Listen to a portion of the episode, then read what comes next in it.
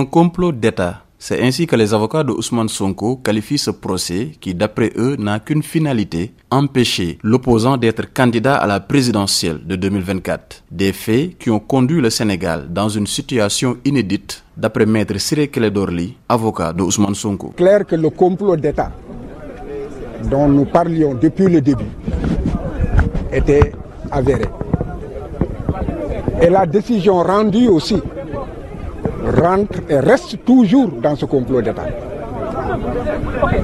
Tout un pays a été pris en otage pendant au moins deux ans. Il y a plus de deux ans. Il y a eu des morts, 24 morts, dit-on. Sans compter qu'il peut y avoir des morts qui ne soient pas encore listés. Et des centaines de blessés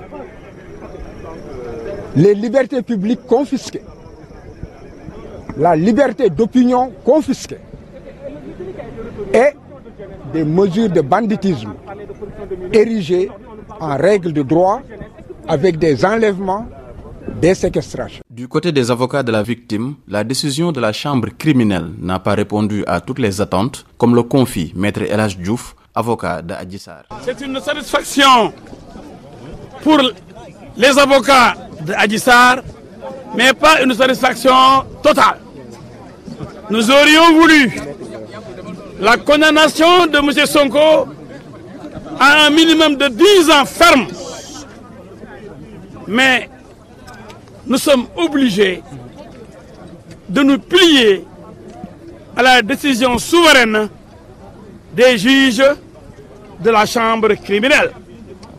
C'est le verdict qui a été prononcé. le viol n'a pas été retenu. Le viol n'a pas été retenu. La corruption de la jeunesse a été retenue. C'est tout comme. Parce que quand on abuse de la jeunesse d'une fille pour coucher avec elle, c'est presque un viol.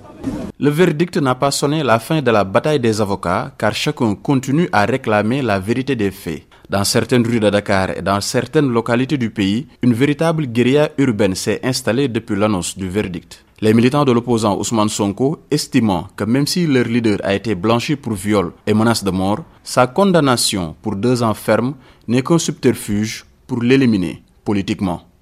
Seydina Abagay pour VOA Afrique, Dakar.